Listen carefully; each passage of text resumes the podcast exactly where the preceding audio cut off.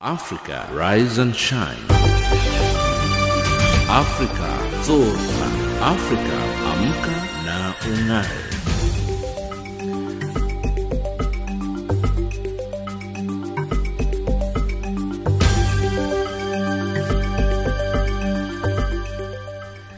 Good morning and a very warm welcome to Africa Rise and Shine. This is Channel Africa from an African perspective and we're coming to you live from Johannesburg in South Africa.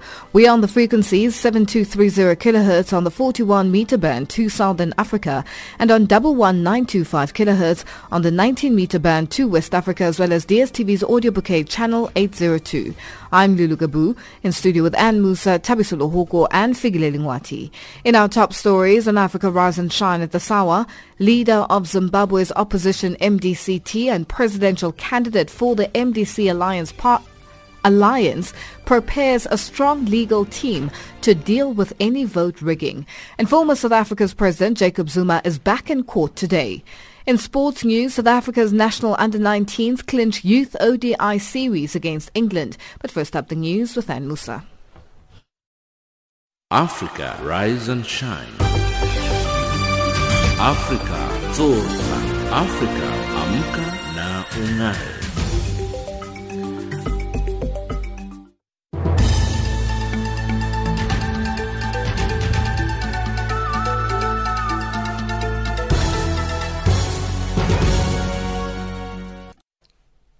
A very good morning to you. I'm Anne Musa. Former South African President Jacob Zuma is appearing in the High Court in Pietermaritzburg this morning on 16 charges of corruption, fraud, racketeering and money laundering relating to the controversial arms deal. Last month, the case was adjourned to allow the conclusion of a court case about state funding for Zuma's legal costs. The adjournment was also aimed at affording Zuma's co-accused, a French manufacturing company, time to make representations to the National Director Public Prosecutions as to why it should not be prosecuted. Legal expert advocate Makhosazana Mbonane believes the case may once again be delayed if the new legal team asks for time to familiarize itself with the case. There are a lot of things that can happen because we understand that the president has parted ways with his former legal team. What usually happens is that there needs to be a handover from the former legal team to the new legal team and they would need to go through all the documents. So I cannot speculate, but it is likely to be an application for postponement for the new legal team to consider the case fully because it is a very complex case. The Constitutional Court in Uganda has cleared the way for President Yoweri Museveni to stand for a sixth term if he wants to. This follows a constitutional amendment that Parliament approved in December to scrap the presidential age limit of 75. Museveni, who is 73, has been in power since 1986. Imran Khan, the former cricket legend who is set to become Pakistan's next prime minister, says he wants to unite the country under his leadership.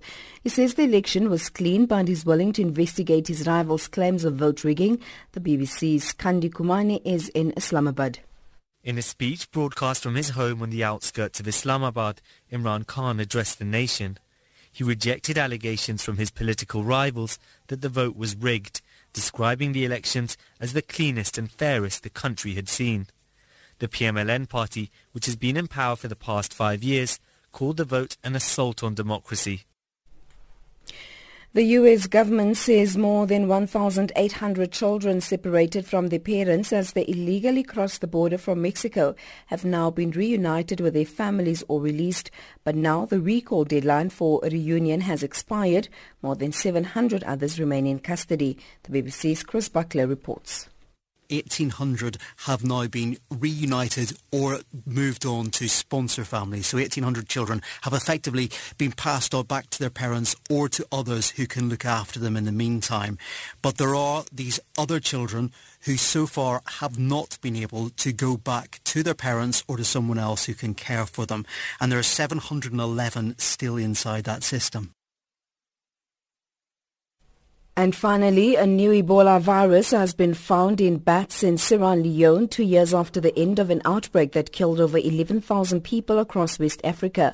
Amara Jambai, a senior Ministry of Health official, says it's not yet known whether the new Bombali species of the virus, which researchers say could be transmitted to humans can develop into the deadly Ebola disease.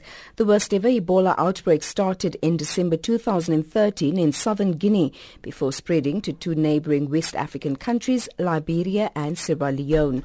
That's the news headlines at 8.30 Central African Time. Africa, rise and shine. Africa, zorka. Africa, amka na unai.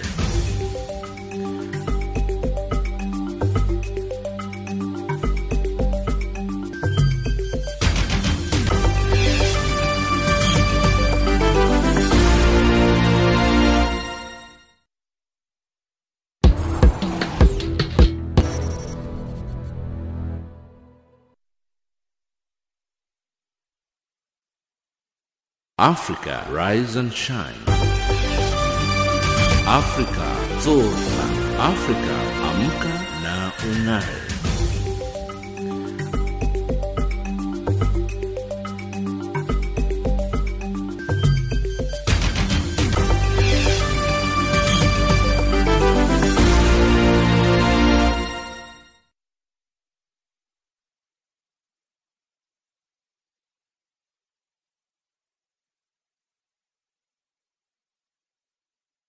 Let's go back in time to today in 1953. An armistice has been signed between Korea and generals of the United Nations.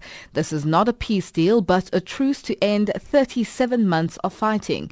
As today in history, 1953.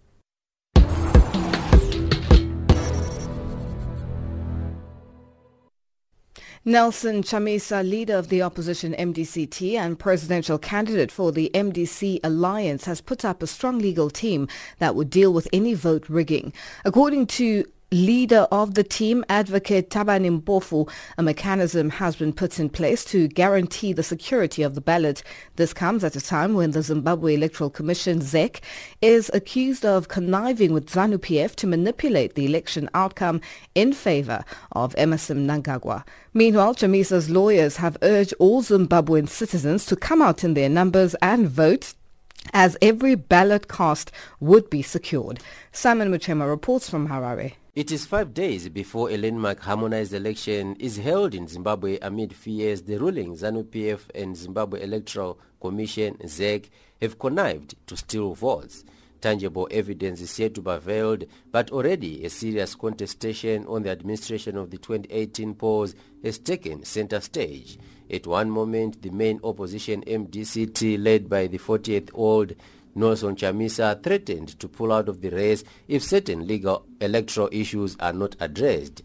On Wednesday, Chamisa assured his supporters his party as well as the Election Alliance would not be boycotting elections.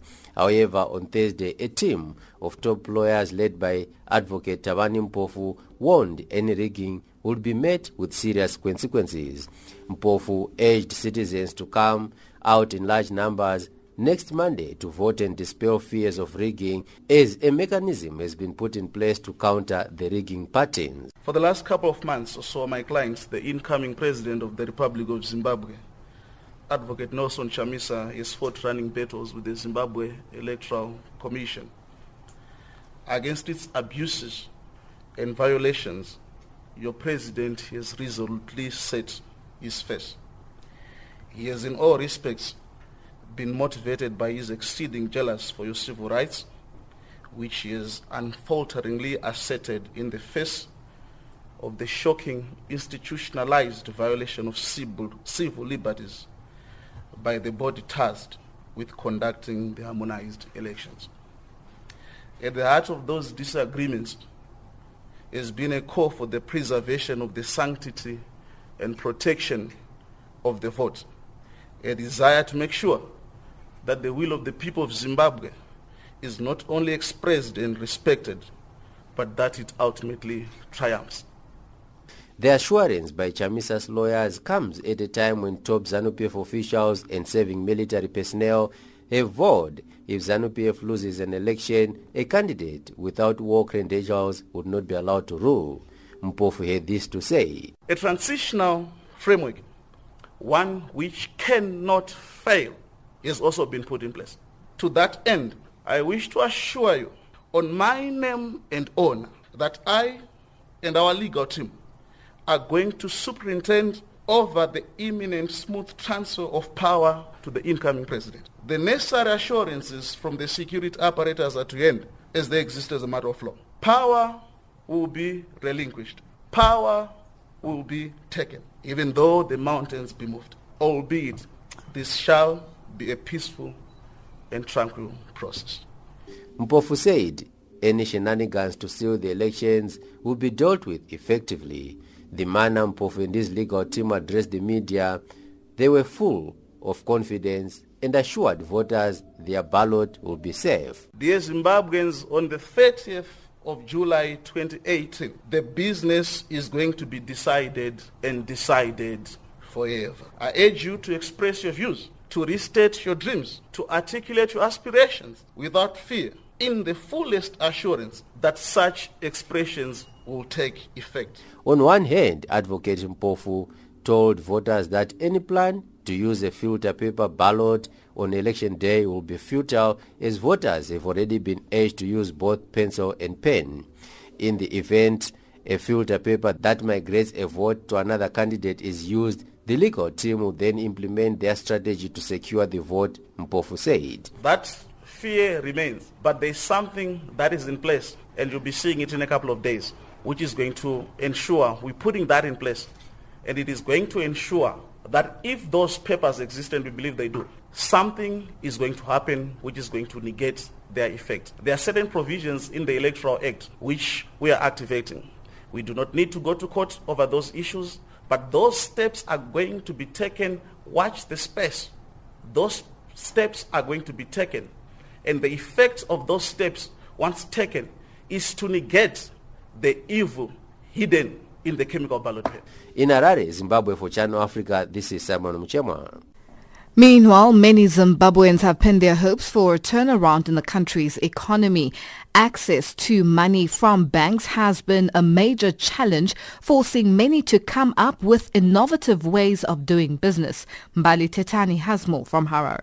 We don't want to be suffering because we got our money in the bank. Then we must we'll be getting shares of our money, saying you give us thirty dollars. What can I buy with thirty dollars? I've got kids, I've got grandchildren to take care of. Then you give me fifty dollars, thirty dollars. What should I do with that?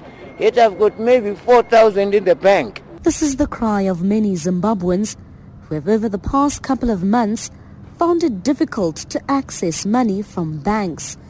Every morning, long queues can be witnessed outside banks, with many hoping to get their hands on a few dollars.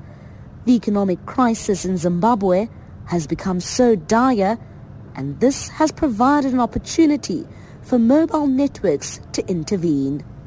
This has helped even street vendors such as this lady who has been selling fruit and vegetables from her stall for the past 18 years just to be able to make ends meet. She now accepts payments via mobile phone-based money transfers like EcoCash. hatina mari totoshandisa ecocash kana swipe saka ini swipe ndozongotambirawo hangu ecocash sekuti semunhu anenge They come achida and kuti say we have no money. We will use EcoCash or swipe. But if they can't swipe, I let them use EcoCash as someone who needs the money. The EcoCash is quite expensive. Sometimes the markup on charges is 20%. So I then charge extra. It works, but what is difficult is that I don't have money to pay school fees and pay rent.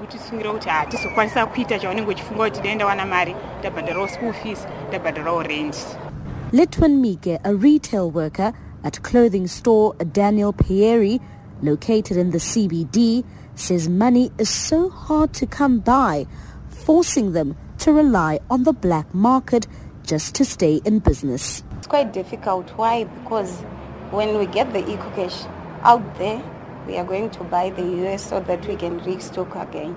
So it's been quite active and the percentages have been something else. We are getting our money from the black market. That's where the problem is. Uh, we have certain percentages that we are using here. So like if I want a hundred dollars, sometimes I pay someone 175 to get a hundred US dollars. So it's been very, very difficult. Leader of the Alliance for the People's Agenda, Dr. Nkosana Moyo, says the issue of circulation of money in the country has a lot to do with the people not trusting the government with their money. There is no shortage of money in Zimbabwe. There is money just in the wrong places. The money is, uh, there's a flight of money from the formal system. If you go to a place they call Roadport, you can get all the rands you want, you can get all the dollars you want, you can get all the bond notes you want.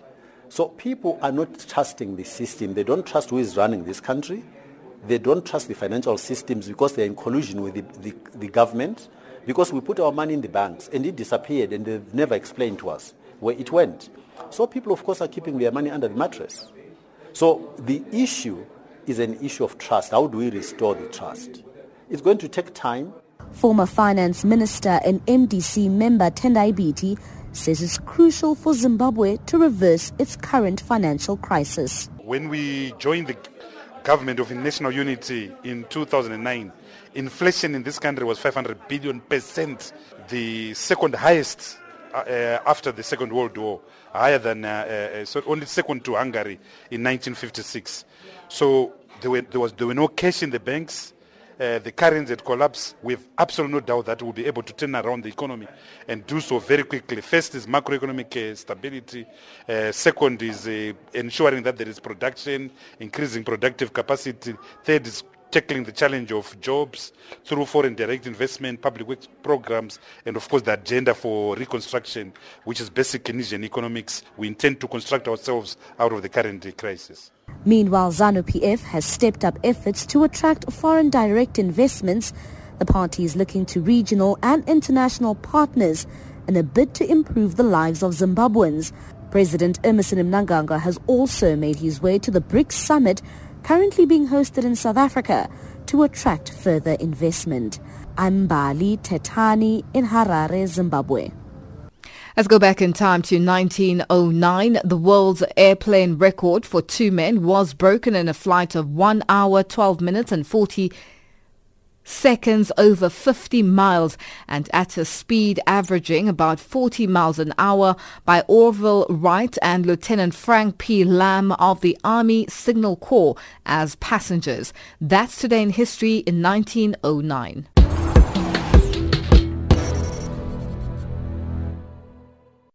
Former South Africa's President Jacob Zuma is back in court this morning, this time in the Peter Pietermaritzburg High Court on 16 charges of corruption, fraud, racketeering and money laundering related to the controversial arms deal. Last month, the case was adjourned to, among other things, allow the conclusion of a court case about state funding for Zuma's legal costs. The adjournment was also to afford time to Zuma's co-accused Thales to make representations to the National Director of Public Prosecutions as to why the company should not be prosecuted.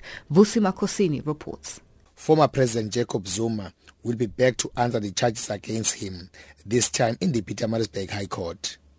The NPA has also turned down representations by French arms company Thales to have the charges against it withdrawn.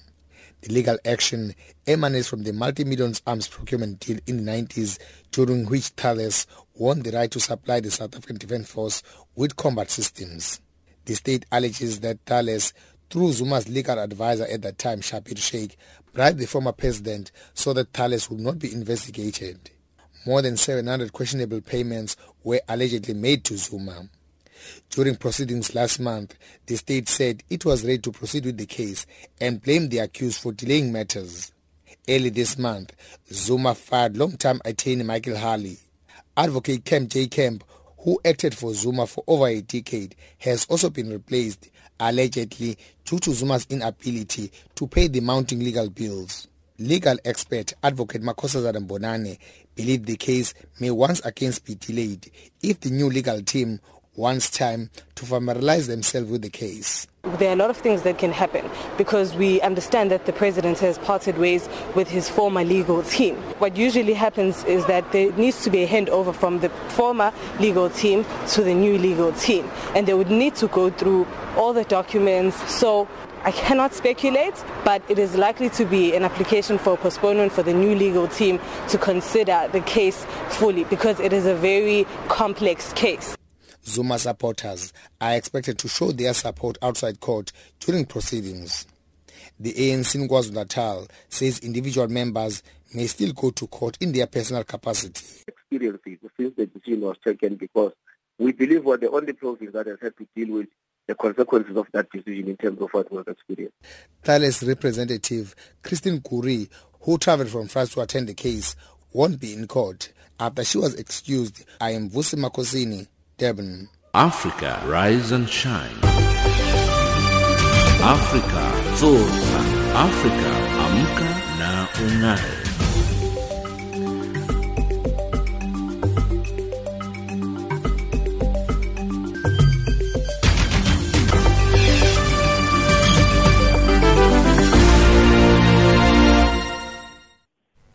It's 8.21 Central African time and you're listening to Africa Rise and Shine. We're coming to you live from Johannesburg in South Africa. Now the South African Health Products Regulatory Authority and other medicine authorities have recalled certain medicines containing the active ingredient valsartan due to an impurity that was found at one of the manufacturing facilities in China that produces the molecule for pharmaceutical companies globally. The molecule was recalled across several international markets, including the US and Europe, as many originator and generic suppliers source valsartan from the same manufacturer. To speak to us about this, we are now joined on the line by Professor Davies, head of the Cape Peninsula University of Technology Sports Management Department.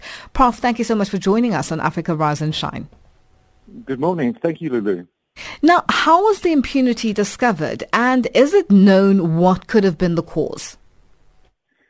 Well, I think um, many products made um, potentially in China or overseas where perhaps regulation isn't as, as strict as it, as it is here or in the United States or, or Europe have the risk of being adulterated by uh, other products in the manufacturing process.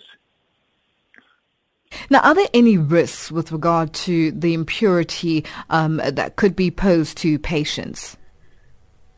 Well, there could be because one doesn't know exactly what they are. And I think uh, because ingesting anything which is potentially toxic uh, can have ad- adverse effects to the physiology of the person, then one has to recall that product immediately. Otherwise, we could be facing all sorts of consequences as a result of that. In terms of the time frame or the period, do you, do, is there any idea of exactly when this impurity occurred? Or, you know, how long it's been? And, uh, you know, where the medicines have already um, been sent or shipped to the different uh, destinations?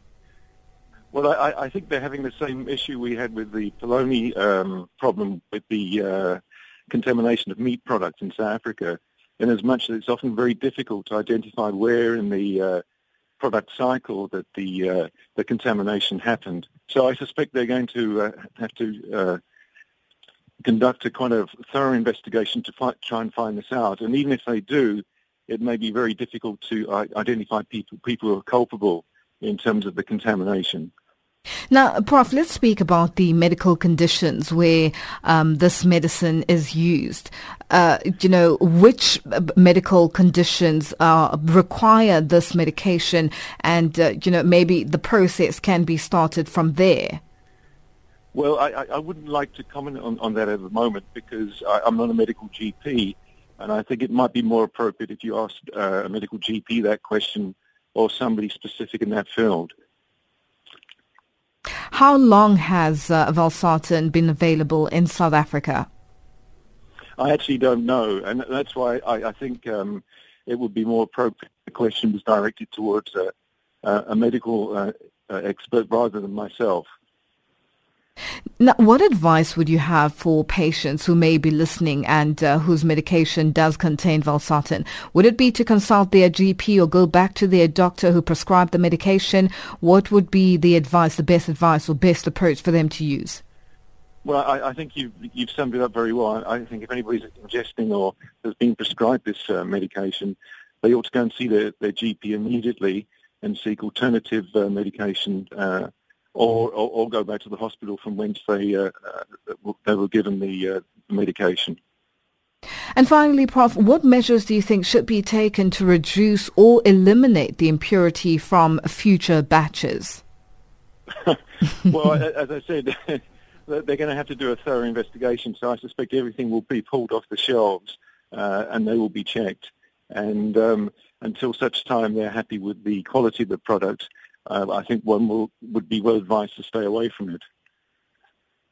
Well, Prof, uh, this is a developing story that is going to be watched very closely. Thank you so much for joining us. We'll leave it there for now. Okay, thank you. That's Professor Simeon Davies, head of the Cape Peninsula University of Technology Sports Management Department, joining us on the line.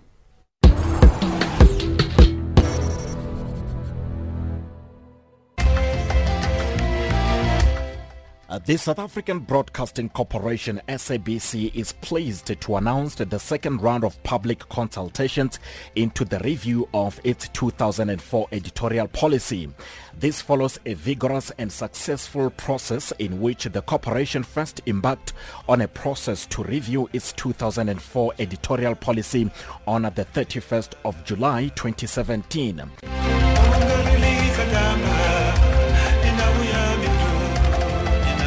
The editorial policy project team has since collated and consolidated the public input and submissions to develop a draft. This draft policy is now available to the public and interested parties on www.sabc.co.za forward slash editorial policy. Submissions and inputs on the draft policy can be sent via email to policy at sabc.co.za. The closing date is Wednesday, the 1st of August 2018. Channel Africa, bringing you the African perspective. Going back in time to today in 2000, the rebel coup leader George Speight had led the coup to overthrow Fiji's democratically elected government in May by taking Fiji's Indian Prime Minister Mahendra Chaudhry and members of his multiracial government hostage for eight weeks has been arrested and will possibly face treason charges. Today in history in the year 2000. The priorities and themes of the 10th BRICS summit ranging from peacekeeping to collaboration around the fourth industrial revolution were all touched on when the leaders of the five emerging economies Brazil, Russia, India, China and South Africa spoke in Sandton, Johannesburg yesterday. Each gave a short address after which they left to attend the signing of memorandums. In his closing remarks, South Africa's President Cyril Ramaphosa said following a proposal by his Russian Russian counterpart, Vladimir Putin, they have decided to deepen a people-to-people component in BRICS. Uh, the five leaders, following a proposal by President Putin, decided that as we commence another decade, which we call the golden decade of BRICS, we should add this other important and effective aspect to the BRICS cooperation, by deepening the people-to-people component so that BRICS should not just be seen as a meeting of leaders, but must be seen to be inclusive at a number of levels by adding the sports and cultural dimension. We should have a BRICS sports process in a number of uh, sporting codes, some of which some of our countries specialize in, as you look at the BRICS countries, each one of us has developed a certain speciality and capability in some of the sporting codes. And this will enhance the spreading and popularity of the sports that may not necessarily be played at a high level in our respective countries. You also talked about the deepening of cultural ties. At the cultural level, we will want to have and enhance linkages in areas such as film and cinematography and museums and other art forms. All our countries are world renowned as being excellent in certain either sporting codes or cultural processes. This level of cooperation and indeed, there will be a measure of competition as well, will have an economic dimension to it and deepen the BRICS relationships. We have uh, therefore directed our officials to give effect and meaning to this decision. The details of the sport and cultural meetings will still be ironed out. President Ramaphosa concluded by saying that the leaders congratulated President Putin for the successful hosting of the 2018 World Cup. The Russian leader in turn started his address by praising former President Nelson Mandela. To start my to, to uh, remember this once again, remind us once again that these days we are celebrating together centennial anniversary of, of, the outstanding statesman of the South African Nelson Mandela. During his entire life, he has been upholding and protecting the principles of equality, openness, and fairness. I think that we have full right to state that uh, Mr. Mandela's legacy is reflected in the activities of BRICS.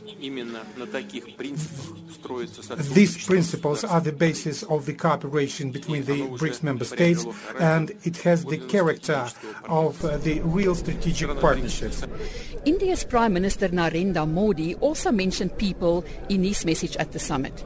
Speaking in Hindi, here through a translator, he said human values must be at the heart of development. Uh, today, the world is standing at the crossroads of all kinds of changes. The new industrial technologies and digital interface that are building a new world. They represent an opportunity and a challenge. That was Chinese President Xi Jinping speaking at the 10th BRICS Summit in Sandton in Johannesburg. The report was compiled by Channel Africa's Janine Gutzer.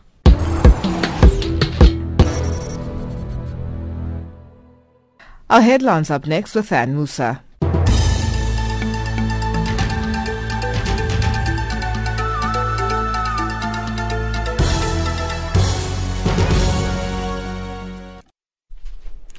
A very good morning to you. I'm Anne Musa. The headline supporters of former South African President Jacob Zuma have started gathering ahead of a march to the High Court in Peter Pietermaritzburg, where he'll appear this morning on fraud charges.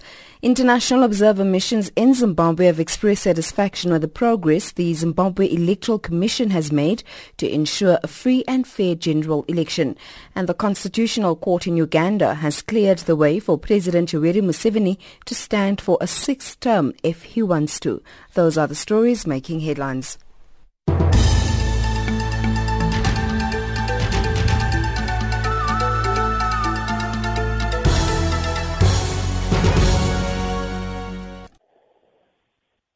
Thank you, Anne. It is 8.33 Central African time and you're listening to Africa Rise and Shine. Now, millions of people worldwide with life-limiting illnesses are living and dying in avoidable pain and distress. Although palliative care could help ease their suffering, only 10% of those who need it can access it. Palliative care is an approach that improves the quality of life of patients and their families facing problems associated with life-threatening conditions. For more on this less understood type of health care, we are now joined on the line by Pietra Berger of the Hospice Palliative Care Association of South Africa. Pietra, good morning and thank you so much for joining us on Africa Rise and Shine. Good morning. I'm very well, thanks. How are yourself? I'm very well, thank you. Now, Petra, we understand that uh, you actually are a benefactor of uh, palliative care. So what exactly led to you seeking such assistance? You know what, Lulu? Um, shoot, 24 years ago, I was in a motor vehicle accident, quite uh, very serious, actually. Been in hospital for a long, long time. And in that time, uh, I got to know that I've got a spinal cord injury, I'm paraplegic, etc., etc. So basically, I went through such bad emotional and spiritual pain that the social workers eventually called in the hospice to assist me to, to deal with everything. Now, let's speak about palliative care.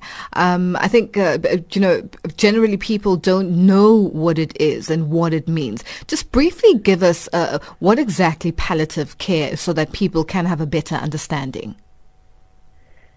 palliative care is a very holistic approach. It's it's a wonderful wonderful thing. And I must tell you, if somebody's got it in their life, they're very fortunate. Palliative care looks at the physical, the emotional, the spiritual pain and well-being, and, and the, the overall condition of this person on all these levels. And it eases the pain and all the symptom controls. And basically what palliative care is, it focuses to get each and every individual the ultimate optimum quality of life. Now, Pietra, you've you you mentioned the fact that you've been through um, a whole lot a number of years ago, an accident, and uh, you know uh, you've got a, a, lot of assistance uh, from uh, you know the association in terms of you know the spiritual side of things, the just yes. the, the care itself, and the emotional support. Let's speak about people or families who have to face um, life-threatening illness and don't know how to deal or, or face their challenges individually and as a family because it sounds like this is, is it's, it's very a traumatic incident that needs people to come together. And because individuals deal with trauma in different ways, it, it could, uh, you know, go sideways very quickly. And what you're basically bringing forth is that support system and you know ensuring that everyone stands together and works in one, in one direction how does an individual deal with tra- dealing with trauma or a family dealing with trauma get a hold of the association and be able to get assistance from the, the, the association you know first of all the first thing that i would like to say is yes anybody that's diagnosed with a life-threatening or life-limiting condition needs palliative care and unfortunately, too little people have access to it. Yes, that this individual and this family goes through such trauma, and then through palliative care, they can help them to actually deal with the trauma, to get the grief and bereavement counseling that they need. And as I said previously, just to help them to get their optimum quality of life. And to put it in a few words, to live your life well until you die for each and every one of us. But the easiest way that somebody can get hold, uh, uh, can get access to palliative care is they could contact the Hospice Palliative Care Association of South Africa. I don't know, can I give you the telephone number? Yes, please do. Go ahead, Petra. Uh, the, the head office is in Cape Town.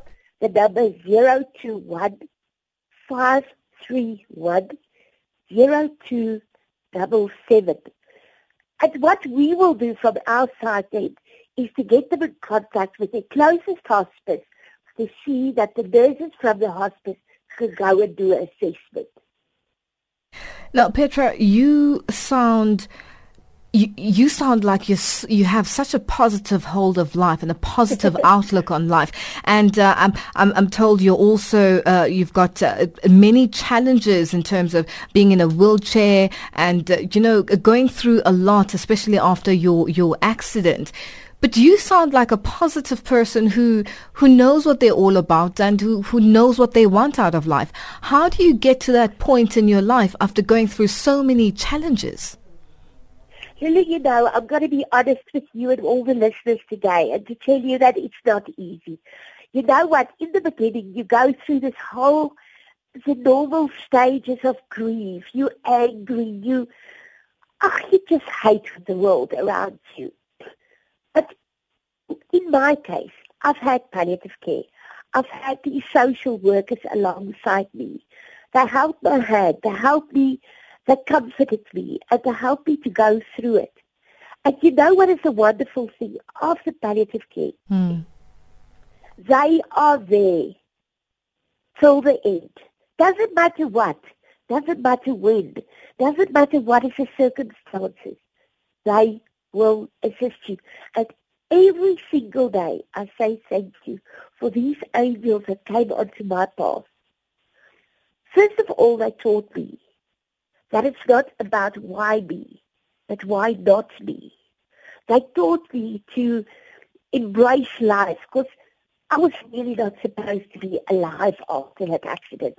And then all the other things that happened in my life. But you know what? I got a second chance. I got a third chance. I got a fourth chance. And what happens then is that you embrace life. You embrace the good, the bad, the ugly, what happens to your life. And as long as you can come to a point in your life every single morning when you open your eyes and say, quickly, what is the five things that I'm going to say thank you for today? Thank you for being able to open my eyes. Thank you for to experience pain. Thank you to experience heartbreak about something. And once you can say thank you every day for your life, then you're okay. Then you've got quality. Then you could go forward. And then you could go and leave your imprint on life's journey. Petra, thank you so much for joining us. We'll leave it there for now. Thank you so much. Thank you, Lulu. Thank you. And that was uh, Petra Berger with the Hospice uh, Palliative Care of South Africa. And just to give you their contact details, if you d- do need their assistance, um, the head office is in Cape Town, but they do have hospices all over the country. The number is 021 531 0277. Channel Africa from an African perspective. Africa, rise and shine. Africa, zorka. Afrika, amka na ung'are.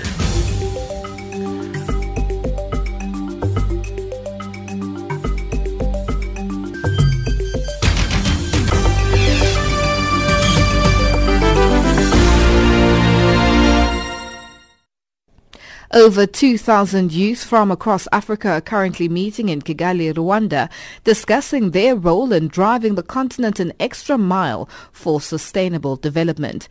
Experts speaking at this continental gathering have warned that should there be no youth participation, the African continent would descend into another form of colonialism. Silvanus Karamera reports from Kigali. At this continental youth gathering, African youth have been urged to provide enough space for their continent when it comes to matters related to Africa's rising. Various speakers reiterated this during the 7th Student and Youth Summit, which brought together thousands of young people and students of the African continent. Patrice Otieno Lumumba, also known as PLO Lumumba, is a university professor and legal expert known for his activism for promoting the ideas of Pan-Africanism. He says half a century of Africa's independence has been fruitless and he warned that should governments remain less concerned, Africa is on the verge of spending other half a century for nothing. He called on youth to own the new roadmap for the African Development Agenda, commonly referred to as Agenda 2063. A failure to attain that, he said, even the humble gains that have been recorded could disappear. If we are not careful, we will be recolonized again. If we are not careful, the gains that are made will be lost again. The seventh conference that brings together young people from across the African continent is set to examine how they could play a role in the development of the continent. Some of the youth attendees have this to say. I think we are past the era of political pan-Africanism. I think we should now embrace this ideolo- ideology basing on the economic side. Like uh, we should be proud of the resources that we have as Africans. We should actually mingle. We should uh, use uh, the resources that we have in Africa for our own benefit, not from the people that are out of Africa. So that for now, I think that's what I believe is a pan-Africanism in the economic um, world. You know that we have differences, whether in language, whether in tribe, religion, and all of those things. But we need to push all of that aside and find a way to unify ourselves and push forward things that will unite us. Because it's only when we're united that the rest of the world will respect us. The rest of the world today doesn't respect us because we keep fighting ourselves. And we don't need to fight ourselves. We have the same problems. Our problem. I really want to down it back to the African governments, the African leadership. In their government, let them consider the youths and give them positions and the space to grow and the financial support to, to develop and uh, help in achieving Pan-Africanism. I believe if we start from our countries, Africa, we're going to see the impact. Speakers at the conference reiterated the urgent need for a united Africa which finds solutions for its population through autonomy in the economy. Rwanda's Minister for Education, Dr. Eugene Mutimura, told the young people that the governments of African countries have already implemented various processes to develop the knowledge within the youth that the mainstay of transformation for development of the continent. For all these visionary and strategic programs, we expect a lot of commitment, strong values to put forward Africa's philosophy and values so that our continent continues to have a strong heritage that is built on Pan-Africanism.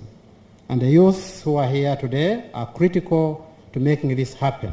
This is the first time this youth conference has been held in Rwanda and is attended by prominent Pan-Africanists and other guests from Singapore, Fiji, and Great Britain. Silvanus Kalemera, reporting for Channel Africa in Kigali. Our economics updates up next with Tabiso Luhogo.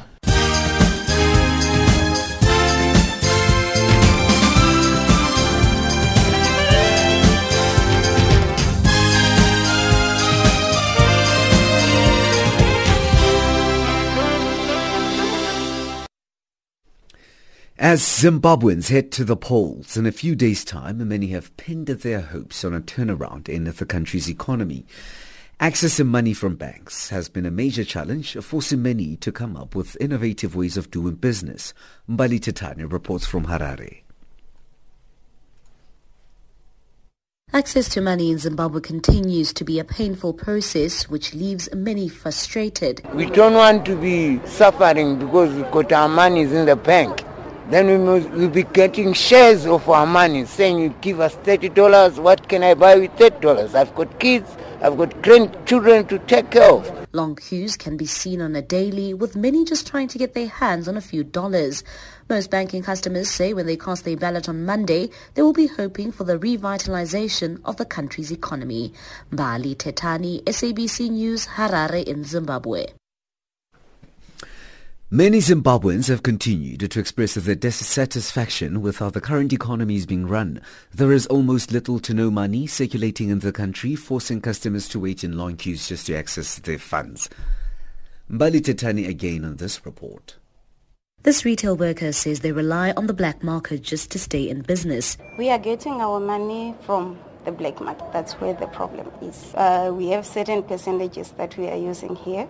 So like if I want a hundred dollars, sometimes I pay someone 175 to get a 100 US dollars. But leader of the Alliance for the People's Agenda, Dr. Nkosana Moyo, says the people have lost trust in the government. We put our money in the banks and it disappeared and they've never explained to us where it went. So people, of course, are keeping their money under the mattress. Zimbabweans now also rely on a new innovative way to transact amongst each other without using physical currencies such as EcoCash. Mbali Tetani, SABC News, Harare in Zimbabwe. Namibia's Mines Minister Tom Alweendo says that a warning by the Mine Workers Union of Namibia, NUMIT, that 1,800 workers could lose their jobs by September this year is exaggerated. Alweendo made these comments to the Namibian on Thursday about the warning from the Southern Regional Office of the NUM. The biggest mine workers union in the country issued a statement on Monday saying the 1,800 workers includes job losses at the Langer uranium, while other retrenchments have not been confirmed.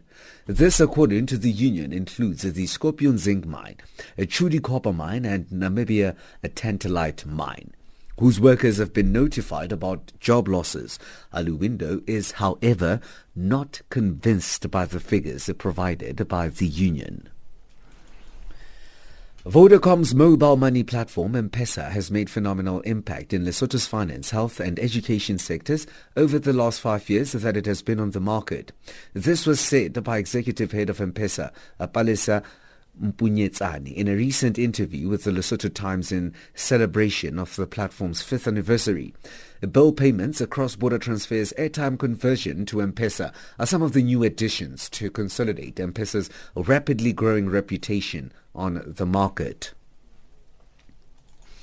The US dollar trades at 10.4 Botswana Pula. It's at 9.93 in Zambia. In BRICS currencies, the US dollar trades at 370 Brazilian real, at 62.88 Russian ruble, and at uh, 68.53 Indian rupee. 677 Chinese yuan, 1318 to the South African rand. It's also trading at 75 pence to the British pound. 85 cents to the euro. Gold $1,225. Platinum $827 an ounce. The price of Brent crude oil is at $74.60 a barrel. You're listening to Channel Africa from an African perspective. My name is Tabiso Lohuku and welcome to it.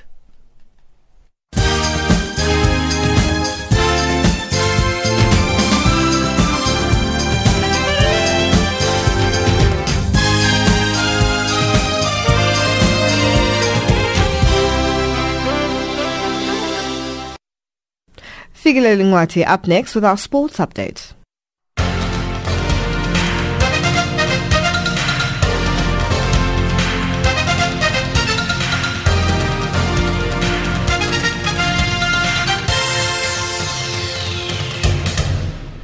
In this hour, we're betting off with cricket news. A five-wicket haul by Louise van Schalkwyk and a magnificent century by Jonathan Bird saw the South African under-19s to a commanding six-wicket victory against England in the second Youth One-Day International, the ODI, at the South Northumberland Cricket Club last night. The youngsters take an unassailable lead in the three-match series, clinching it with a match to spare. And the star Proteas bowler Dale Steyn has hinted that he may retire from limited overs cricket after the 2019 Cricket World Cup in England. A 35-year-old spoke at the GoPro promotional event in Mumbai on Thursday on his future. Steyn is the nation's seventh most prolific wicket taker in 180 in the ODIs but hasn't represented the Proteas in one-day cricket since 2016. And the South African national under-17 football team, Amajimbos, head coach Molefi Ntseki, will bring back the big guns when the South African national under-17 team takes on the host Mauritius in the COSAFA under-17 championship semi-final at St. Francois Xavier Stadium in Mauritius today. At stake is the solitary COSAFA sport to qualify for the African Nations Cup, the AFCON Under-17 tournament in Tanzania next year when only the zonal winners will get there. Amajimbos is coming to this game undefeated after finishing on top of Group B, and Mauritius qualified as the best runners-up after losing to Botswana in Group A. Ntseki has got a simple approach to this game. Dominate from the start. I don't believe in revenge because um, if you are talking revenge, it means um, you are not uh, don't have the right sportsmanship. But I would say in this case, we lost against Malawi in the third place. We lost against Mauritius in the in the semi-final, and I think they were good enough for them to, to win those matches. So I think uh, the strategy coming into this match is what I said earlier. We have prepared coming into this tournament. We are fully aware of the demands, the mental and the tactical demands of this match. So I think we'll have our own tactical approach, our own strategy. That has to work for us. The final will be played at the same venue on Sunday in the afternoon at 13.30 Central African Time. In rugby news, the South African rugby side Lions have made one change to their team to play in Super Rugby semi-final against the Waratahs at Emirates Airline Park on Saturday. Lock Lourens Erasmus will start at flank in place of injured Cyle Brink and Lions coach Swys de Bruin says there will be some swapping between Erasmus and Franco Mostert who has previously played on the side of the scrum. It's just a bit of horses for courses, a bit of tactical thinking. Uh, not much in it. Our four, our four, five, and seven in general attack play together a lot. So it's just uh, Franco's just being so well at uh, at lock lately. So we just feel it's a bit, but we might swap the roles there at certain stages. He's played number eight as a 21 player. He played loose forward at school at Garsfontein. He's familiar with that. It's more a case of, uh, of the team than just who's five or who's seven. You'll see on the field, we will move them around. De Bruin admitted that it was a huge blow to the team losing Brink, but says he trusts the depth within his squad as it has been responsible for getting the team to the playoffs, with many of the stars suffering injuries during the season. It's a huge blow, definitely. For any team, Carl will be a but we trust our system. We trust in the guys, uh, you know, standing in. As you guys can recall, at a stage in the season, we lost our whole spine, Ross included, plus Malcolm and Warren Whiteley with Creel out, and Cormoran. The whole spine wasn't there, so the other guys stood in, and they, in fact, the other guys got us here back on, on track again, so that the the guys can play again. And that's the sport news this hour.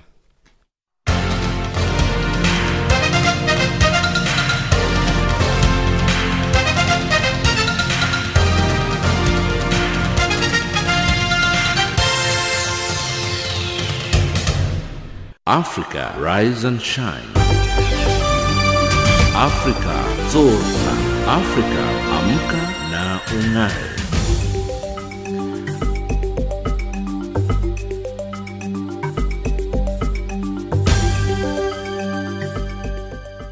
Recapping our top stories on Africa Rise and Shine at this hour, leader of Zimbabwe's opposition MDCT and presidential candidate for the MDC alliance prepares a strong legal team to deal with any vote rigging. And former South Africa's President Jacob Zuma is back in court today on 16 charges of corruption, fraud, racketeering and money laundering related to the controversial arms deal. That wraps up Africa Rise and Shine today and for the week. For myself, Lulu Gabu, producers Lebu Munamukhulu and Khomotso Mopulane, technical producer Mario Edwards and the rest of the team, thank you for joining us. For comments about our show, send us an email at info at channelafrica.org or tweet us at Rise Shine Africa. You can also WhatsApp on 277 6300 Taking us to the top of the hour for the news, on the frequency 7230 kilohertz on the 41 meter band to Southern Africa is Sipho Mabuse with the track titled Soweto Drive.